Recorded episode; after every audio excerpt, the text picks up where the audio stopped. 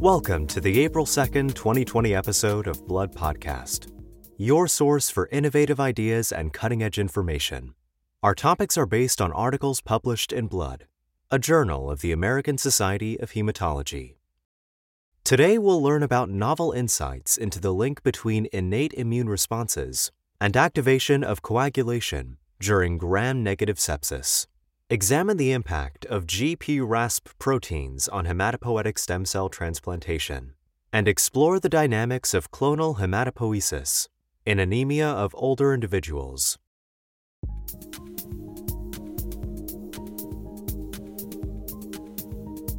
Our first topic examines data from the Blood article entitled The Role of Type 1 Interferons in Gram Negative Bacteria Induced Coagulation by Yang, Chang, and other members of Ben Lu's group from Central South University, Changsha, China.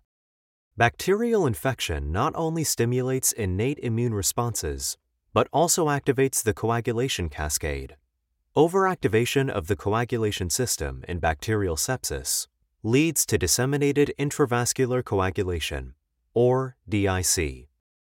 This life threatening condition is characterized by thrombotic complications from intravascular fibrin deposition, as well as hemorrhage from excessive consumption of coagulation factors and platelets. However, the mechanisms by which bacterial infection activates the coagulation cascade are still not fully understood. Using a variety of mouse models, this study made an unexpected link between gram negative bacteria and LPS activation of type 1 interferon production in liver cells, and their release of HMGB1 to activate myeloid cells to a highly procoagulant state. They showed that type 1 interferon signaling was critical for the development of DIC in endotoxemia, or gram negative bacterial sepsis, and that the release of HMGB1 promotes DIC by inducing phosphatidylserine exposure on myeloid cells to alter the procoagulant activity of tissue factor. To elucidate these key findings, this group made elegant use of mice with either global or lineage specific gene disruptions or following macrophage depletion. Endotoxemia was induced by injection of LPS, and polymicrobial sepsis was induced by cecal ligation and puncture. Type 1 interferons are a family of cytokines that orchestrate innate antiviral and antibacterial immunity. This study showed that the TLR4 adapter, TRIF, which mediates the induction of type 1 interferon expression, was also required for induction of DIC in endotoxemia. However, canonical NF kappa B signaling through the TLR4 MyD88 pathway had no role for inducing DIC. HMGB1 which stands for High Mobility Group Box 1, is a widely expressed non histone chromatin binding protein, usually residing in the nucleus of a variety of cell types.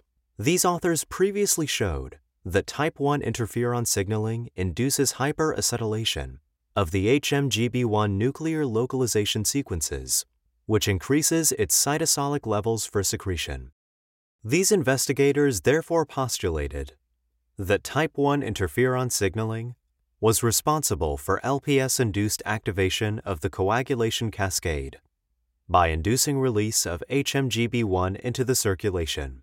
Using mice with cell specific deletions of HMGB1, their results implicated hepatocytes as the main source of circulating HMGB1 in septic mice. They also showed that hepatocyte derived HMGB1 was needed to induce DIC. They next investigated the mechanism by which type 1 interferons and HMGB1 mediate LPS induced coagulopathy. Tissue factor is a transmembrane glycoprotein that, when activated, triggers the extrinsic coagulation cascade. Tissue factor's biologic activities are regulated post transcriptionally by multiple mechanisms. These include the availability of cell surface phosphatidylserine, or PS, which increases during gram negative sepsis. PS assembles protease cofactor complexes of the coagulation cascade on the cell membrane. Importantly, tissue factor expressed by monocytes and macrophages is already known to be critical for the development of DIC. However, how gram-negative sepsis or LPS promote tissue factor activation remains largely unknown. Using purified macrophages, this group showed that HMGB1 is directly responsible for increasing cell surface availability of phosphatidylserine, which thereby activates tissue factor. Mechanistically, they established that HMGB1 activates a non-canonical inflammasome pathway by delivering LPS for cytosolic activation of caspase 11, which cleaves gasdermin D to form nanopores in the plasma membrane. This results in externalization of phosphatidylserine and activation of tissue factor procoagulant activity. As noted in an accompanying commentary by Wolfram Ruff from Johannes Gutenberg University Medical Center in Germany and Scripps Research in California, this study provides the conceptually new insight that a specific arm of the innate immune response connects tissue stress to the post-translational activation of tissue factor on immune cells. The TLR4 adapter TRIF and type 1 interferon receptor signaling are connected in this link to promote DIC. This commentary also notes that the new connection of DIC induction uncovered in this study may be part of a broader crosstalk between coagulation and immunity in infectious diseases. This crosstalk may provide an opportunity to develop new therapeutic strategies to prevent DIC and sepsis.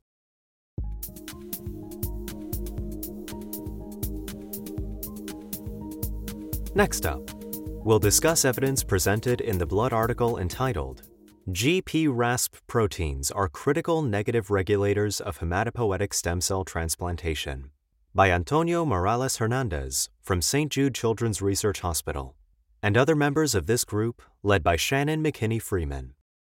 Hematopoietic stem cell transplantation, commonly referred to as HSCT, is often exploited as a curative therapy for patients with life-threatening hematologic disorders, hematologic malignancies, and bone marrow failure.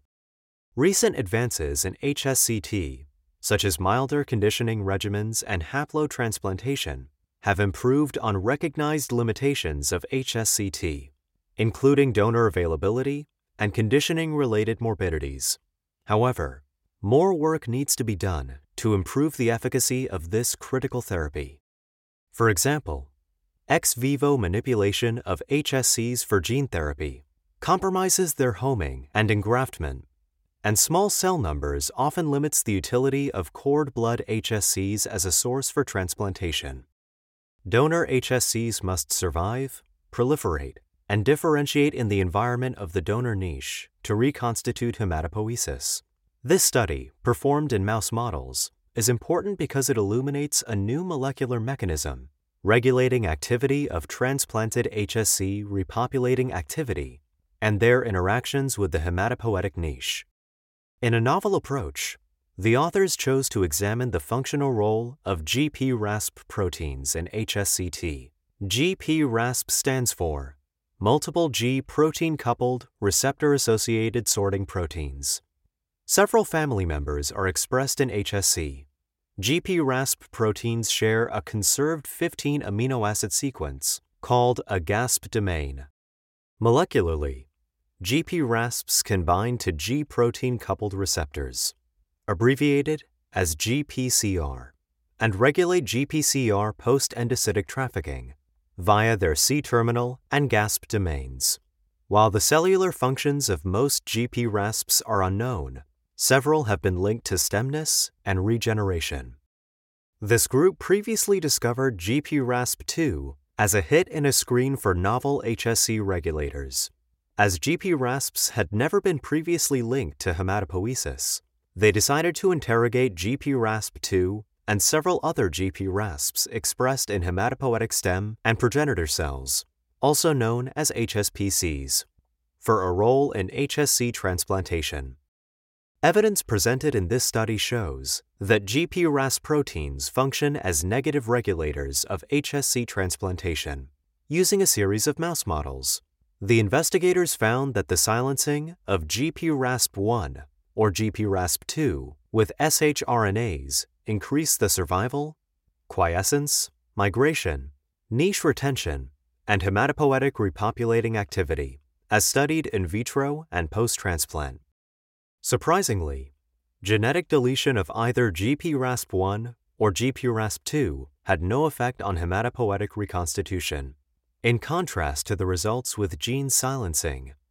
They discovered a third GPRASP family member, BHL-HB9, was upregulated in the GPRASP1 or GPRASP2 knockout HSCs. This upregulation was able to compensate for genetic loss of the other two GPRASP proteins, and thus represents a third GPRASP family member that can regulate HSPC function following transplant. The team went on to identify the mechanism by which GPRASP proteins function as negative regulators of HSPCs.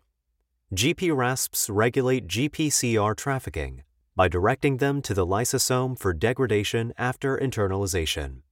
The GPCR CXCR4 is an important regulator of HSC function.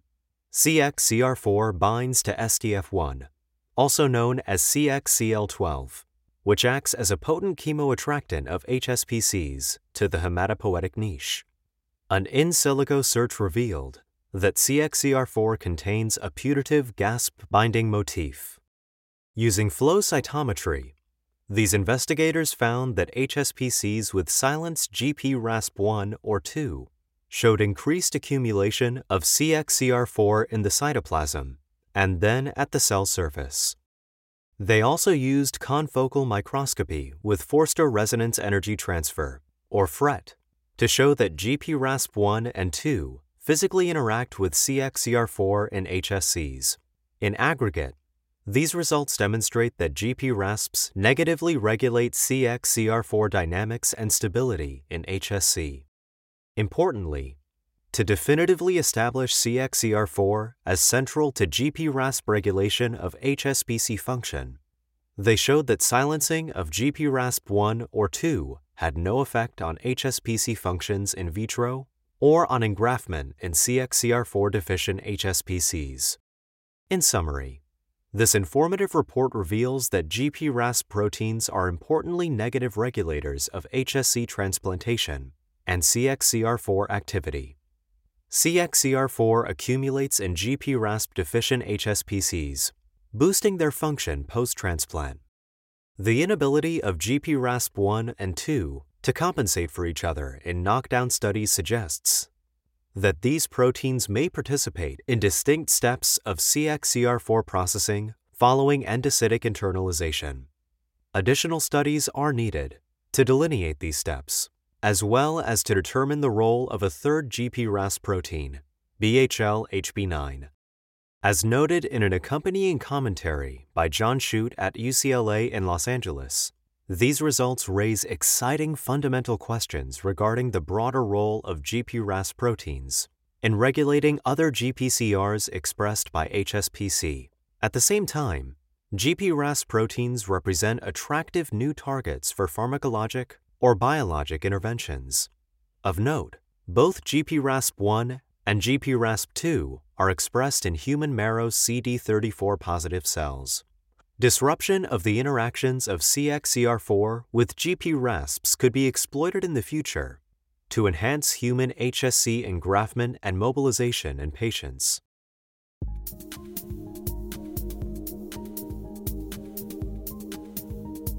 Now for an overview of a collaborative study by two groups in the Netherlands and recently published in Blood entitled Mutational Spectrum and Dynamics of Clonal Hematopoiesis in Anemia of Older Individuals by Dr. Van Zaventer from the University Medical Center, Groningen, Netherlands, and Dr. de Graaf from Radboud University Medical Center of Nijmegen and their colleagues. Upon aging, Hematopoietic clones harboring acquired leukemia associated mutations expand and become detectable, a condition referred to as clonal hematopoiesis, or CH. Landmark studies have revealed the age related emergence of clonal somatic mutations in a significant proportion of individuals.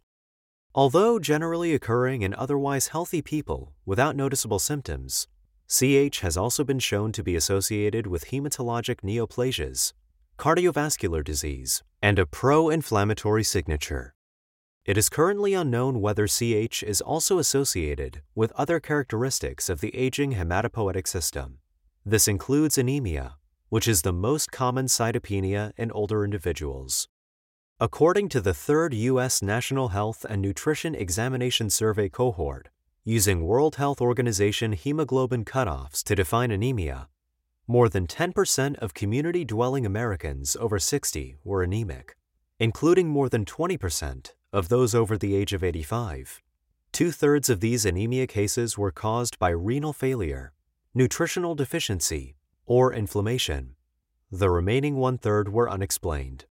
The high prevalence of anemia in the elderly is now being reconsidered, given that expanded blood cell populations derived from HSC harboring acquired mutations are present in almost everyone by middle age. In an effort to investigate the relationship between CH and anemia in elderly patients, the authors elected to explore the landscape and dynamics of CH in older anemic individuals. Using the Lifelines cohort, a group of individuals living in the northern part of the Netherlands, these investigators selected 676 patients who were more than 60 years old with anemia, according to World Health Organization criteria. They compared these to a control cohort, matched one to one for age, sex, body mass index, smoking, and number of medications. The prevalence of anemia in the Lifelines cohort was just over 3%, considerably lower than the US cohort, perhaps related to better overall health in the Netherlands or germline genetic differences.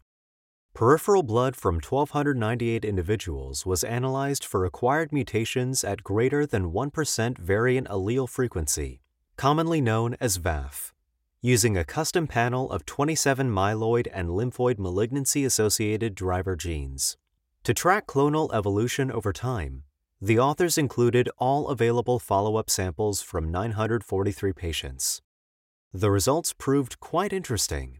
CH was more frequently detected in anemic individuals in 46.6% compared to 39.1% of controls, with a p value of 0.007. No differences were observed between anemic individuals and controls in the frequency of mutations involving DNMT3A, TET2, or ASXL1, genes commonly affected in CH. However, other mutations were enriched in the anemia cohort, including TP53 and SF3B1. In addition, unlike individuals with nutrient deficiency, patients with anemia of chronic inflammation and unexplained anemia revealed a higher prevalence of clonal hematopoiesis, with p values of 0.035 and 0.017 respectively, compared to their matched controls. Follow up analyses revealed that clones may expand and decline, generally showing only a subtle increase in VAF over 44 months, irrespective of the presence of anemia. The investigators also discovered that specific CH mutations were associated with different growth rates and propensities to acquire an additional hit. Generally, clones only conferred a limited selective advantage over time. However, in contrast to smaller clones with a VAF of less than 5%, which did not affect overall survival, the presence of larger clones was associated with increased risk of death. An accompanying commentary by David Stiemsa from the Dana Farber Cancer Institute and Harvard Medical School in Boston notes that the difference in the incidence of CH between anemic and non anemic patients, while statistically significant, was small this suggests that the mutations do not account for the majority of anemias in elderly people. This is underscored by the fact that there was no difference between groups in the prevalence of the three most common CH associated mutations DNMT3A, TET2, and ASXL1. In the future, when both clonal hematopoiesis and cytopenias are present in a patient, it will be helpful to have tests that can distinguish if these are unrelated or instead causal and connected. In addition, knowing which clones have the greatest risk of causing subsequent clinical complications is also an important goal. Thanks to this investigation, we've come a little closer to those targets. For a list of additional authors, as well as more detailed articles and commentaries on which this podcast is based, please go to www.bloodjournal.org. Be sure to join us next week for another episode of Blood Podcast.